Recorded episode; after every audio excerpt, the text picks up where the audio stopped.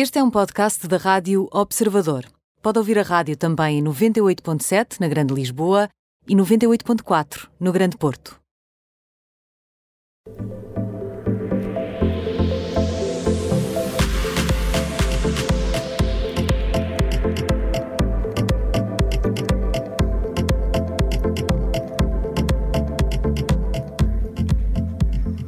Está na hora então de tirar a febre às figuras públicas. Vamos saber quem está no quente, quem não aquece nem arrefece, quem está no frio.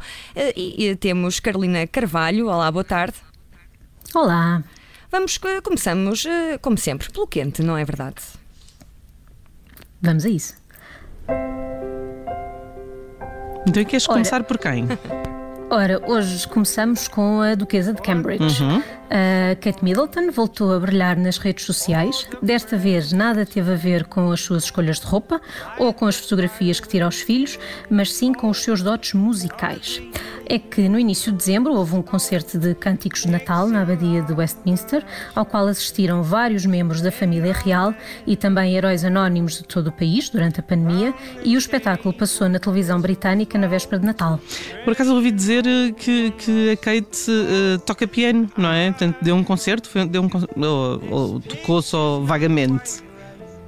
Ora, aí está. Quem assistiu ao espetáculo na televisão pôde ver o cantor Tom Walker a cantar e a sua música For Those Who Can't Be Here, acompanhado pela Duquesa ao piano, além da banda do músico e também de um quarteto. Para quem não viu na televisão, os Duques de Cambridge têm uma página de Instagram, que por sinal é bastante ativa, na qual foi publicado um pequeno vídeo da atuação de Kate e de Tom Walker. Então, mas é esta música, não é? É isto que estamos a escutar. Sim, ouvir. Ok. Não, eu não percebo nada de música, mas não me parece haver muitos pregos. Não, mas também é relativamente... São 3 teclas para aí, não é? Simples. É um acorde assim de 3 e depois assim, na mão direita, pronto, deve haver assim só mais umas teclas, mas... Ah, então pois é poucas teclas. Poucas teclas. É. Então, mas estará a Duquesa a trabalhar para uma segunda profissão? A Meghan tem a representação, não é? E a Kate ficava com a música, se calhar assim a coisa... Olha... Será isso? Ficava dividido. Se bem que a Meghan, ela está sempre a representar, não é? Não sei se ela tem outra profissão. O ódio de estimação. Há quem ama e quem odeia, não é? Um bocadinho, sim. Bom, no caso de Kate, ela aprendeu a tocar piano quando era pequena e voltou ao teclado durante o confinamento.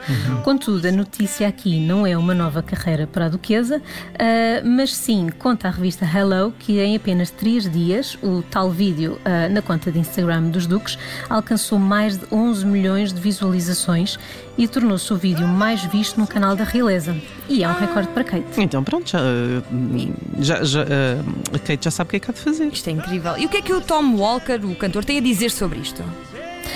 Ele diz que foi uma honra e a oportunidade de uma vida, elogiou bastante Kate, disse que ela esteve muito bem e que não é nada fácil sentar-se ao piano, tocar com músicos com quem nunca tinha tocado e tudo isto em frente às câmaras, não é? E como todo este número era uma surpresa envolta em grande secretismo, ele acrescenta ainda que a mãe dele se passou quando o viu na televisão com a Duquesa ao piano ao lado dele. Tem graça, tem.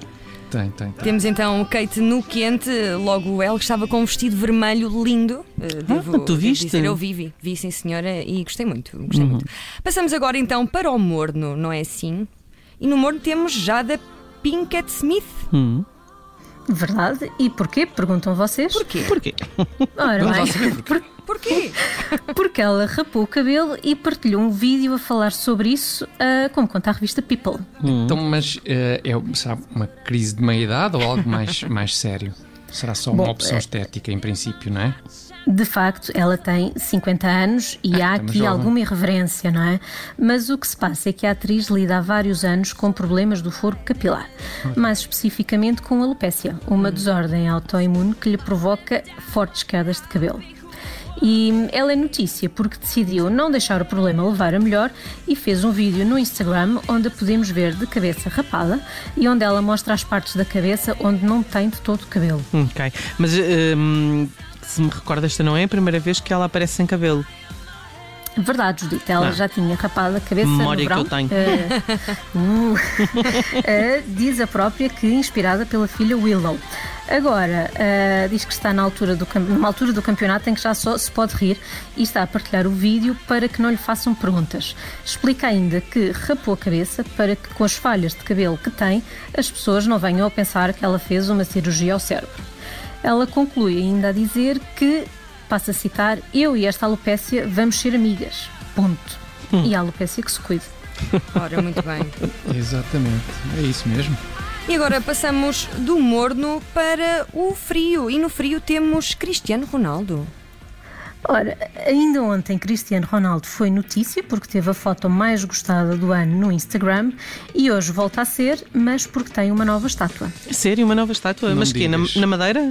Encomendada ao mesmo artista.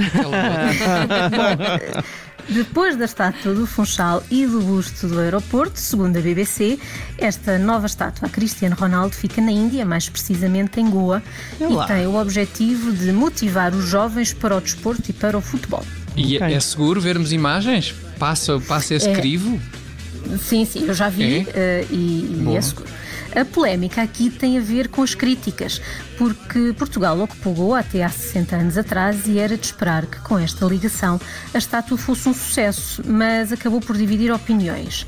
Esta é uma zona onde o futebol é muito popular e alguns dos críticos dizem que deveriam ter sido os jogadores locais a serem homenageados, uma vez que costuma haver vários na seleção indiana. A seleção nacional até é bastante apreciada por lá, mas isso não evitou que houvesse protestos durante a própria revelação da estátua. Pronto. Mas a bela música, bela música. Mas está bonita. É que importa, não é? O Cristiano está bonito, não está? Está, sim, senhora. Pronto, vou procurar o Cristiano para ver. Em Goa, sim, vamos ver. Sim. Muito bem, então foi o termómetro de hoje com a jornalista Carolina Carvalho. Obrigada, Carolina, e bom ano. Ou até amanhã. Obrigada e bom ano.